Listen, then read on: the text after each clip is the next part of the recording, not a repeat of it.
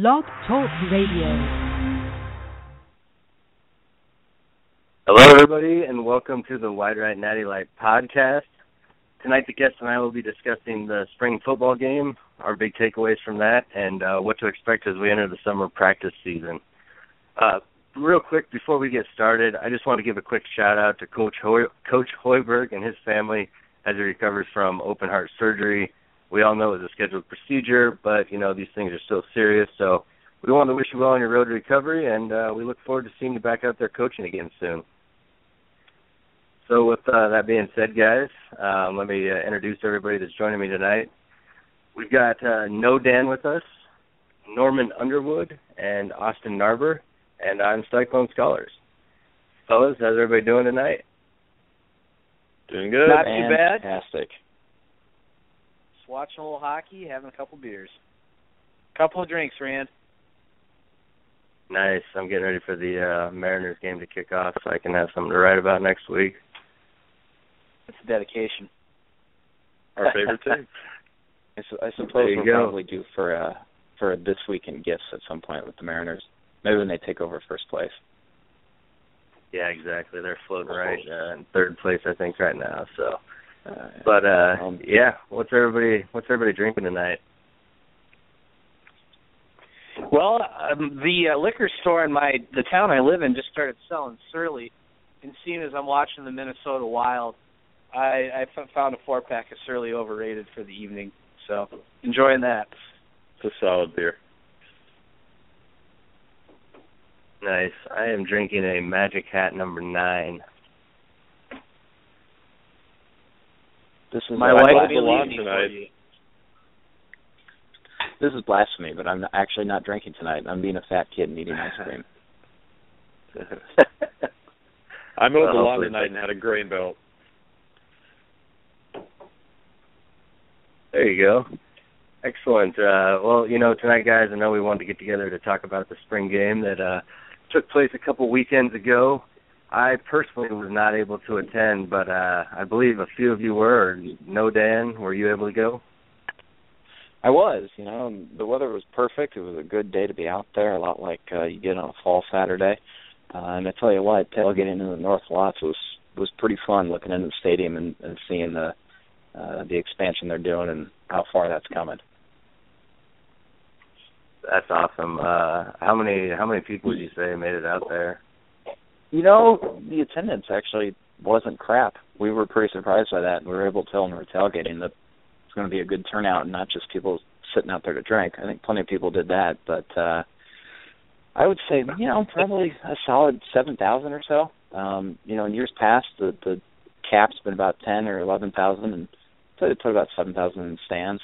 Uh no security guards really at the gate checking you, just handing out programs and so an unnamed white right blogger managed to walk in with an open container.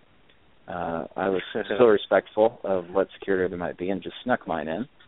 Uh, but there's one of our contributors, um, without giving it away, uh, but one of our contributors that walked in with an open container and didn't even realize it until he got halfway up the hill.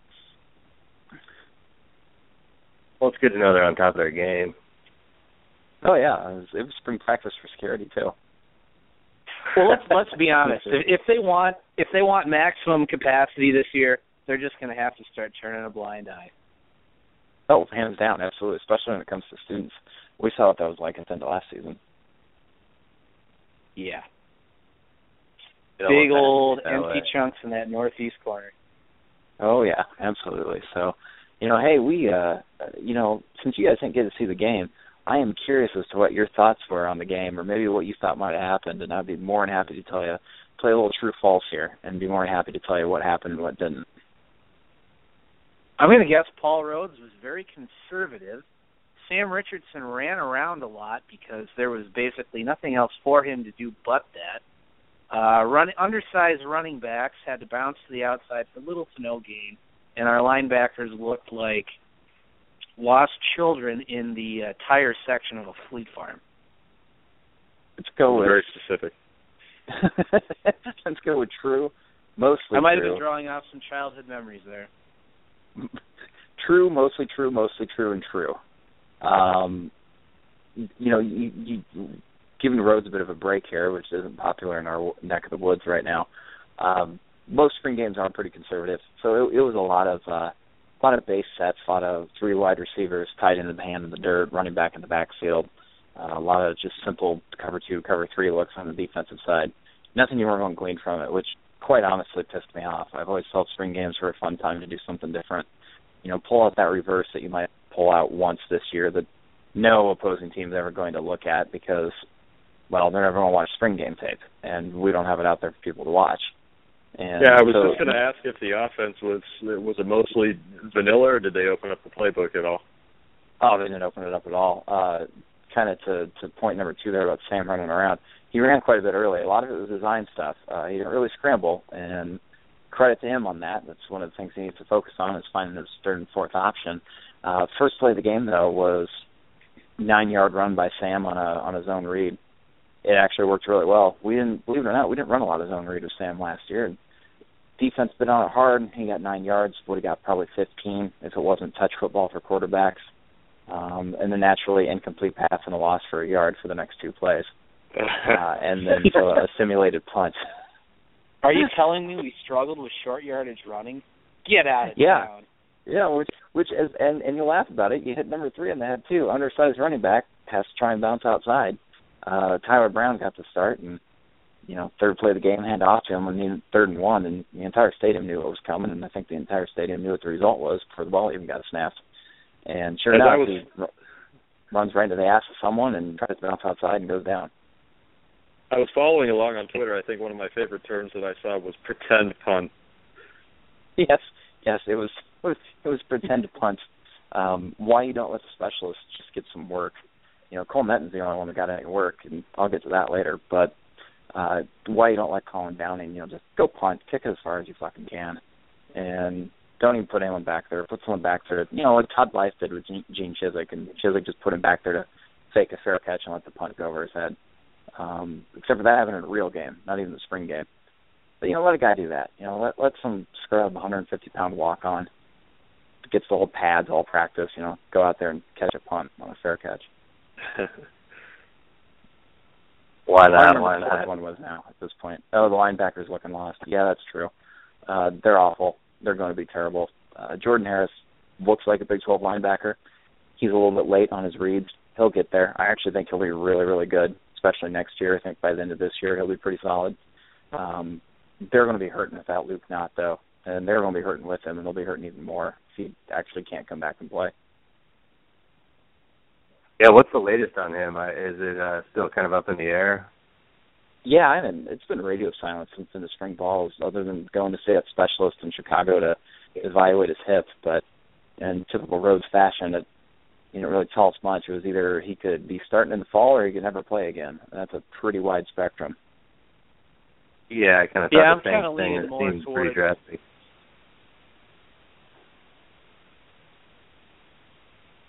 Go ahead, Al. Oh, I was just gonna say I'm leaning more towards the uh probably never play again for a lot of reasons. Just you know. Oh, and he's you know he's the type of guy that I don't know. He seems to want to clone his brother, and he's not built the same way his brother was. And Right. Jake is even stressing, I think, maybe the limits of what his body can handle, and I still think he is. And Luke definitely wasn't that. He that kid, closest he should ever got to the line of scrimmage was a nickel back roll. Um, he really was cut as a safety. Um, he should have never been playing a weak side linebacker like his brother. You just you look at the body what we tried to have there with Jevohn Miller and then what we had there with Luke Knott, and I mean you've got a twenty five, thirty pound difference right there. But Miller at least had the frame to carry that much weight. Dan, how how would you say you quantify being at such a disadvantage at linebacker? Like, where does that show up in the box score? Do you think for Iowa State? Running yards, uh, it's in rushing yards, and, and the line was the the line was awful last year, and that that made it bad. But it's not like the line was great in 2010, and there's still a decent running, um, you know, still a decent uh, rush defense, and it's not like it was great in 2013. And Jeremiah George still made a lot of differences in the running game. You go watch the Kansas game last year, and there are so many situations where um, a linebacker on the outside would take a block incorrectly and and let the ball get outside, and suddenly you're they're running eight nine yards downfield because our safeties tried to fill the middle. We're trying to force guys to the middle, uh, and someone takes a bad block on the outside and they get outside and it's nine yards, and then it's 15 yards, and you watch the Oklahoma game, it's 500 yards, and that's that's where it shows up. I think it really shows up in the box score when it comes to the rushing yards. It's the bigger plays and the consistent seven, eight yard gains are, are on the linebacker. And the first couple of yards are related to the line, and after that, it's it's all about the linebackers being in the right gaps. How does uh how does the secondary size up? Are we looking like a team that's going to have to play about 25 yards off the receiver like we always do? Or are we looking like we can maybe stuff some people at the line? you know, I I think secondary is the strongest unit on the on the defense. Um, you look at it, and you've got you've got little Sam Richardson, who's been starting off and on and playing significantly pretty much all four years he's been here. Uh, you've got Tribune, who's now in his third year, and you know been starting for the better part of the past two. You got Cotton Moya, and we know what we get out of him, and you know coming in strong safety, uh, Darian Cotton, who's a senior, is replacing T.J. Mutcherson. I you know I liked Cotton how he started the last two games last year, and Mutcherson was suspended. He's not flashy. He's probably not going to make some of the plays Mutcherson did, but he's not going to be out of position as much. And you'll take that because Cotton's at least built to play his position. Um, I like our secondary a lot. I still don't think we'll we'll press in certain situations, especially in the red zone. We're not going to press a lot because it's not what Wally does. Wally, the only real time Wally ever pressed was Leonard Johnson. It was in the latter half of 2011 um, and it's largely because Johnson was playing out of his mind. Wally's not going to do it a lot. I thought Richardson looked great in the spring game. Uh, he was challenging Lazard. He was challenging Bungers a few times he was on him. Um, he's reminding me a lot of Jeremy Reaves, which is the best comparison you could really make for him. Uh, Tribune, still not sold. I think the guy's got all the tools, and but he seemed to mentally take the spring game off. Um, and I would wouldn't normally find that to be a problem, but he had issues that's in the last season starting because he was taking too much too many plays off, and they put Ken Lin in instead. And I, I'm worried that Tribune, oddly enough, despite having the most talent in the secondary, might be the weakest link in the secondary.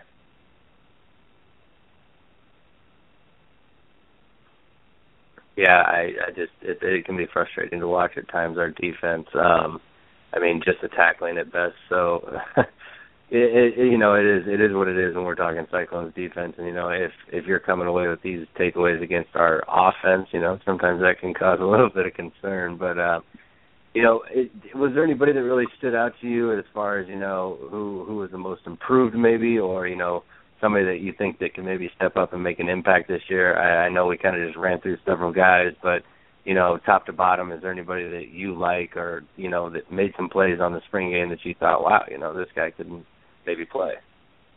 Well, full disclosure, I didn't say for the second half because I didn't have much reason to catch any third or fourth stringers. But same time, I didn't want to fall into the trap either, saying you know fourth stringer X could be a starter by midseason. Too many people fall for that crap.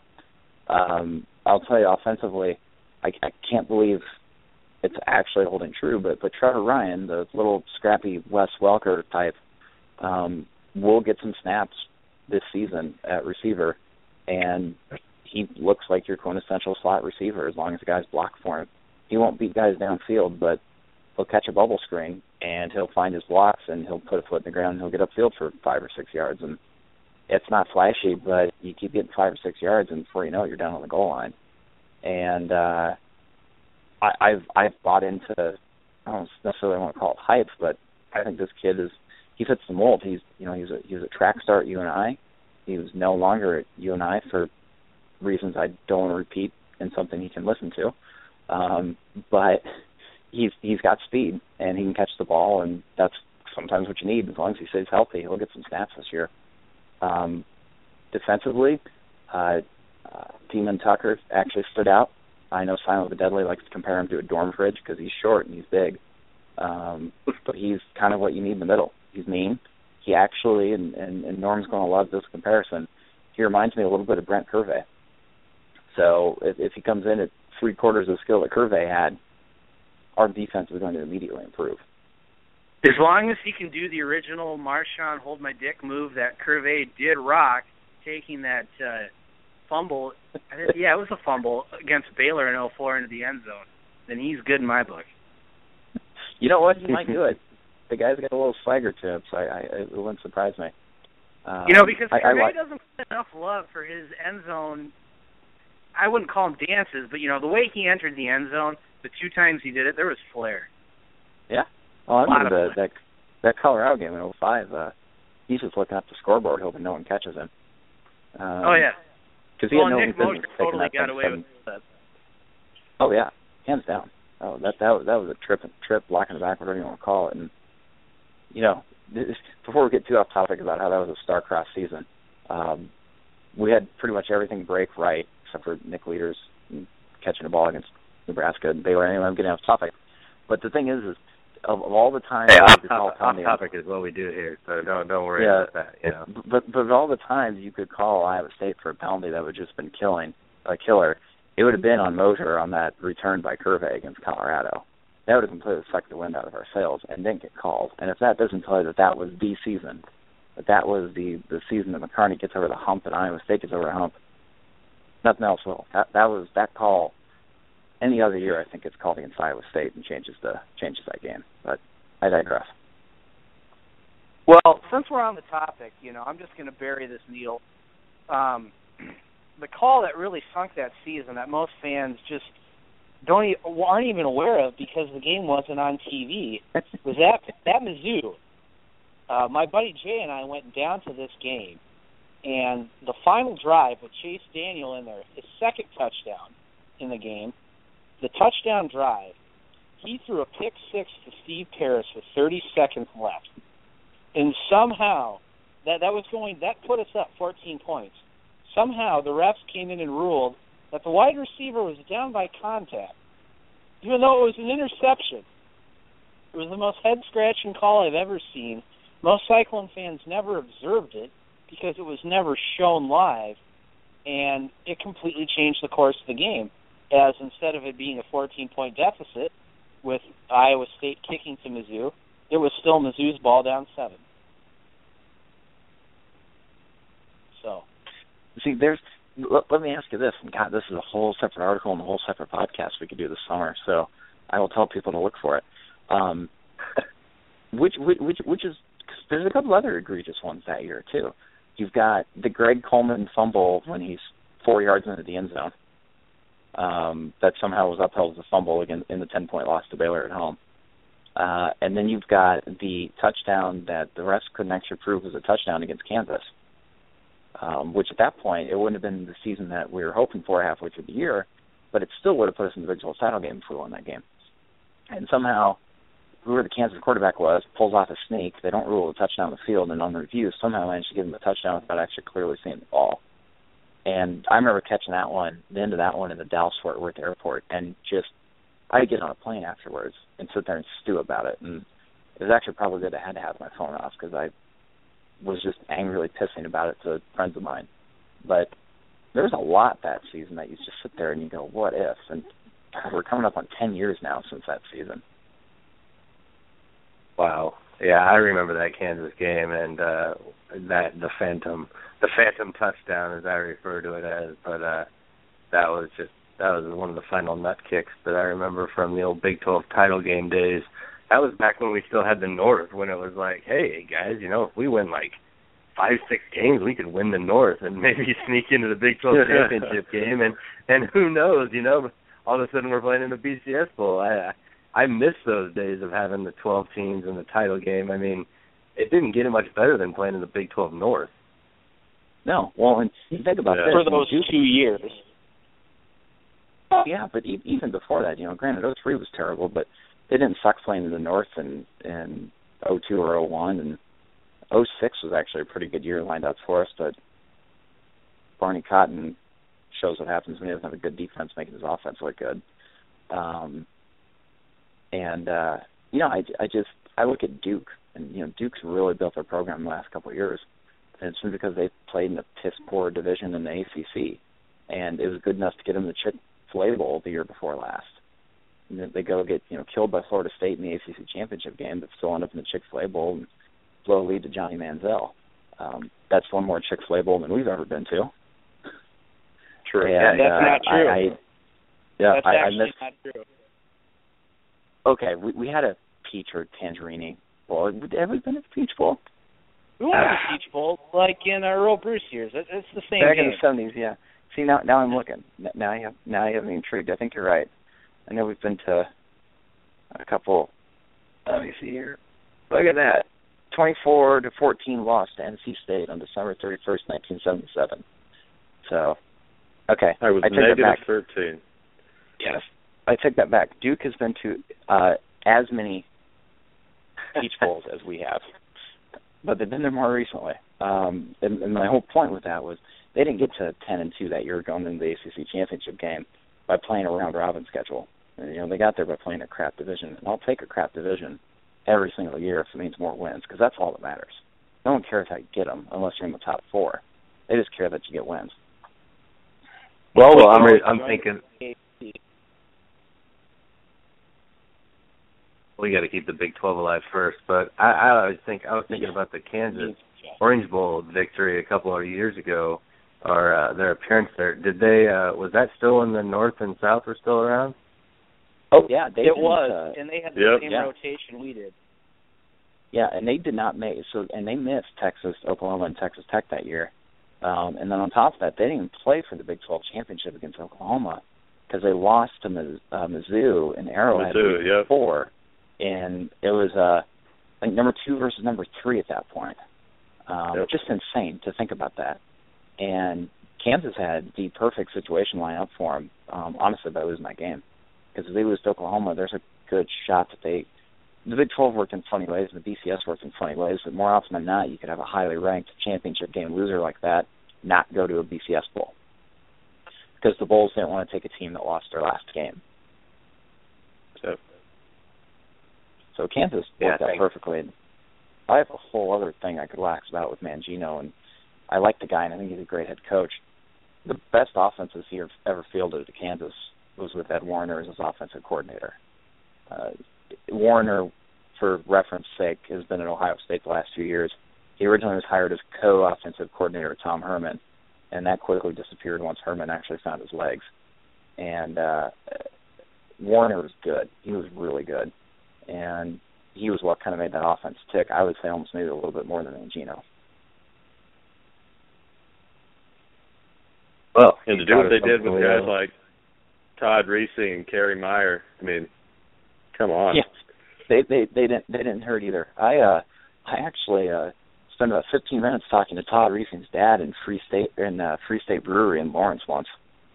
Um, just random serendipitous chance I met him because they're in town for uh, Todd's younger brother's graduation, and uh, he had Kansas stuff on, I had Iowa State stuff on. We got to talking, and I ended up figuring out his last name was Reesing, and then it kind of went from there. So they really enjoyed Ames apparently the one time they were up here. So that's nice. That was probably that come from behind win where his son played out of his mind. It was. That's probably it. it. Was the uh, 35-33 loss uh, under Gene Chizik when. Weren't we Yeah, up like did twenty-eight to nothing? Yeah, like we blew our lo- load in the first half, which is what he always does, and uh to just pissed it away. That was the game my Even buddy recovered- Luke got so drunk on Bloody Mary, flipped off the uh, seat in the student section, smacked his head on a bleacher, passed out. Nobody gave him medical attention. Then he woke up during the middle of the KU comeback. Long time to wake up.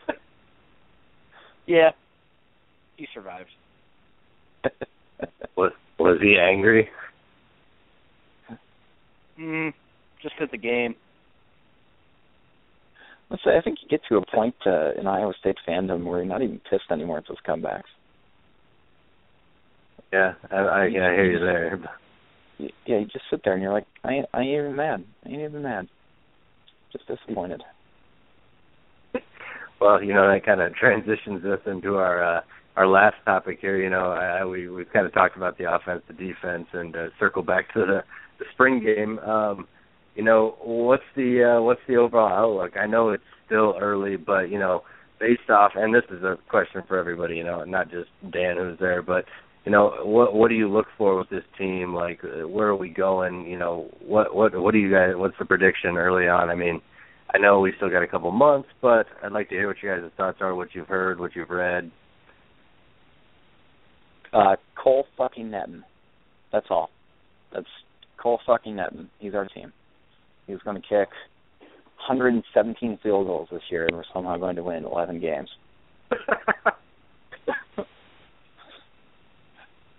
Let's see if that math even makes any fucking sense. Uh, 117. Is this going to be one of those situations where we get to the 45 and we're just like, Cole, let's do it? Yeah, okay, so if he kicks 117 field goals and just our 11 wins, that's 32 points a game. That's cool. I think we could we could that's better than any offense under Paul Rhoads. So yeah, let's just yeah, let's not do the 45. Let's do that to 25. So yeah, okay, that's I, I have a whole, whole yeah, I, I have a whole fucking thing about what Rhoads has done to his kickers. Grant Mahoney wasn't the greatest kicker we've ever had, but he's a pretty decent one. And Rhoads trotting him out there for 55-yard field goals all the goddamn time helped to ruin that kid's confidence. And yeah, yeah, and he did it again at the spring game, quite honestly. And it just it uh, it annoyed me again. It's just we tried a long one with Cole Netten there at the end of the first half. He missed it, so we put the offense back out there for a little two-minute drill, down by one, need a field goal to win. And so we got to like the 25 and just quit. And he came out and kicked a 42-yard field goal, and that one went in. Um, but I was just sitting there in the stands, dumbfounded. And Ben Brown's correctly corrected me on Twitter about what the situation was, but it was just so that little exchange right there, that that little sequence, just typified everything what the last well, about five years have been like, which is we can't cash out and we actually need to, and we rely on the leg of a 20 year old kid. Uh, I actually have a I have a I have a great Grant Mahoney story if you guys got time. Absolutely. Okay, I'm going to I want to stop what I'm talking about. I'm going to say I'll give my official prediction for the season later in the summer, but I did come away from the spring game slightly encouraged, mainly because our defensive line actually looked like they belonged. So, with that said, to Austin and the Grant Mahoney story. All right. So I had I had a beer with Grant Mahoney the other night. Actually, he was in Des Moines, and uh he told me about a fight that he got in um somewhere in Ames. Uh, I think a couple of years ago. There was an Iowa player, excuse me, and I just an Iowa fan at this party, and uh they were getting into it, getting in each other's faces, and Grant Mahoney said, "I'll kick your ass," and evidently this guy goes, "I bet you'll miss."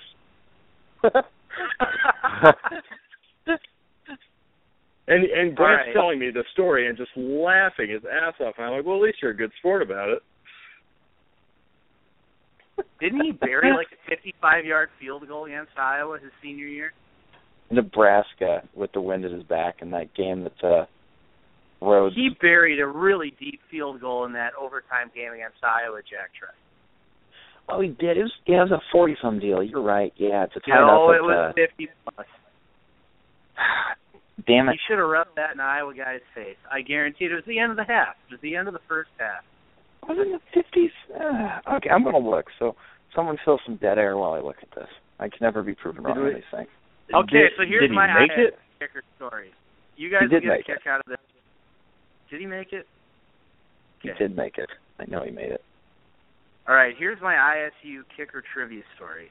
Now, I don't know how old Austin and uh, Scholar are, but you guys may may or may not remember in 2004 we went into Iowa City as huge underdogs Oh and only lost by seven points. We missed three field goals inside of 35 yards in that game, all coming off the leg of one Brian Jansen, a walk-on Yep. kicker who would get replaced later in that season by Scott Krava and then by Brett Culbertson. He lived in the same dorm as I did, and just like five days after that same game at at, at Iowa, I'm in line getting my, you know, the end. It's okay. I lived in Maple Willow Larch, and this was back before they had nice dorm uh, eating facilities. It was just a crappy little cafeteria, but we had an ice cream machine, and I was getting a goddamn ice cream cone, and I liked it a little fancy with a little chocolate syrup and a little caramel. And Brian Jansen was standing behind me, and he was not pleased with my routine because it was holding him up. And he makes the comment, How hard is it to make an ice cream cone? And I responded, About as hard as it is to make a 30 yard field goal. To which his a football te- football team roommate guy with him who, you know, I, I didn't know who he was, but he had the shorts, just busted out laughing. Jansen just walked off pissed. so I I have, I have a kicker that's the best story I got. as well. I have a kicker story as well involving Brian Jansen. First, I will say Norm is right. Grant Mahoney, 54-yard field goal, good with 41 seconds left in the second quarter against Iowa in 2011 to, as I had mentioned, now I had this part right, to tie it at 10. I thought that was closer to a 45 yarder. Um, and then they went up 16-10. We went up 17-16. Yada yada. Tied it at 24. Iowa fans named it Dick Steele Jans because they can never beat it. Um, anyway, so my kicker story was also Brian Jansen. He was a bartender at Sips for quite a while. Uh, one I go one night, one of the random three dollar cover, you know, fifty cent well nights, and uh, every girl in the place is getting his attention. I'm standing up there for four or five minutes. I can't get him to even look at me, and I finally yell at him and go, Jansen, you're a fucking worse bartender than you are a kicker. And I thought I, was- I thought I was going to get thrown out. I, I I was like, all right, I'm going to a different bar tonight. And uh, he comes up to me and he points at me and he goes, all right, what do you want? And and the rest of that night, Bart he waited on me as soon as I got up to the bar. He was cool about it, but you know, sometimes guys need a little humiliation or a little humbling, I guess. But uh I swear to God, I was going to get some bouncer to come up to me and haul me out over their shoulder. This Well, dude made three out of nine field goals in 2004. Three out of nine. Oh God. Seven out of nine extra points. He missed two of those. Yep. Incredible. Good God, they're thinking about eliminating those in the NFL, and we can't even make those. I actually Hey, think Cole one of Benton those made all his last year. Colorado game in Boulder that year. Yeah, he, I would say that his leg cost us two games that year. In a in a six and five regular season, his leg cost us two games. We should delete this All right. podcast and then bring him on for the next one. Yeah, I don't I don't think he's going to be joining us anytime soon. What do you guys think the chances are of an all kicker podcast of the last ten years of kickers at Iowa State, all fifteen of them? I could get you Well, I'm, I- I'm going to say it's it's pretty minimal because one of our original contributors had been Facebook friends with Brett Culbertson, and within a month of uh, launching Wide Right and Natty Light, Culbertson had befriended him. So yeah, Uh, yeah, I think I think we're out on we're we're out on the full reunion. Well, I mean, shit, we just had three very solid kicker stories. I'm actually upset that I don't have a kicker story, but I mean, with those three alone, that's like that's a show right there. hey, you're still you're still young. You have time to get a kicker story. You could. I was you know, there. I was there with you guys during all those other years you were just talking about. I was apparently I wasn't hanging out at the right dragons bars. to do is Cole Netten. Just saying. Well, hey, hey guys, you know, I, I certainly enjoy this, and uh, unless, you know, I, I don't know if, um, you know, Austin or Al, you guys had anything you wanted to say about the spring outlook for the Cyclone. Feel free to chime in, but no, I think that's fair. We've got we've got the next three months to, uh, you know, wad, you know, go over this. So, anyway, hey, I appreciate everybody's time tonight. You know, thanks everybody for joining us. Dan, Austin, Al, um, really appreciate your guys' time, and uh, thanks everybody for listening. We hope you enjoyed it. Until next time, everybody. We'll see you in a couple weeks. see you guys. Sayonara. See you, boys.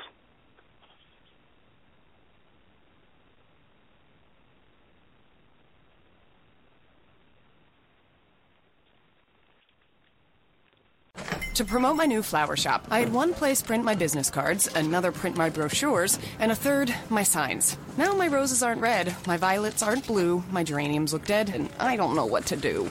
Staples can help your business stand out with signs, banners, and brochures that are a true reflection of your company. And now at Staples, spend $50 or more on print and marketing services and get $5 off your next in store purchase. Now my business is blossoming, and I'm spending less green. Exclusions apply, in store only, and 62318.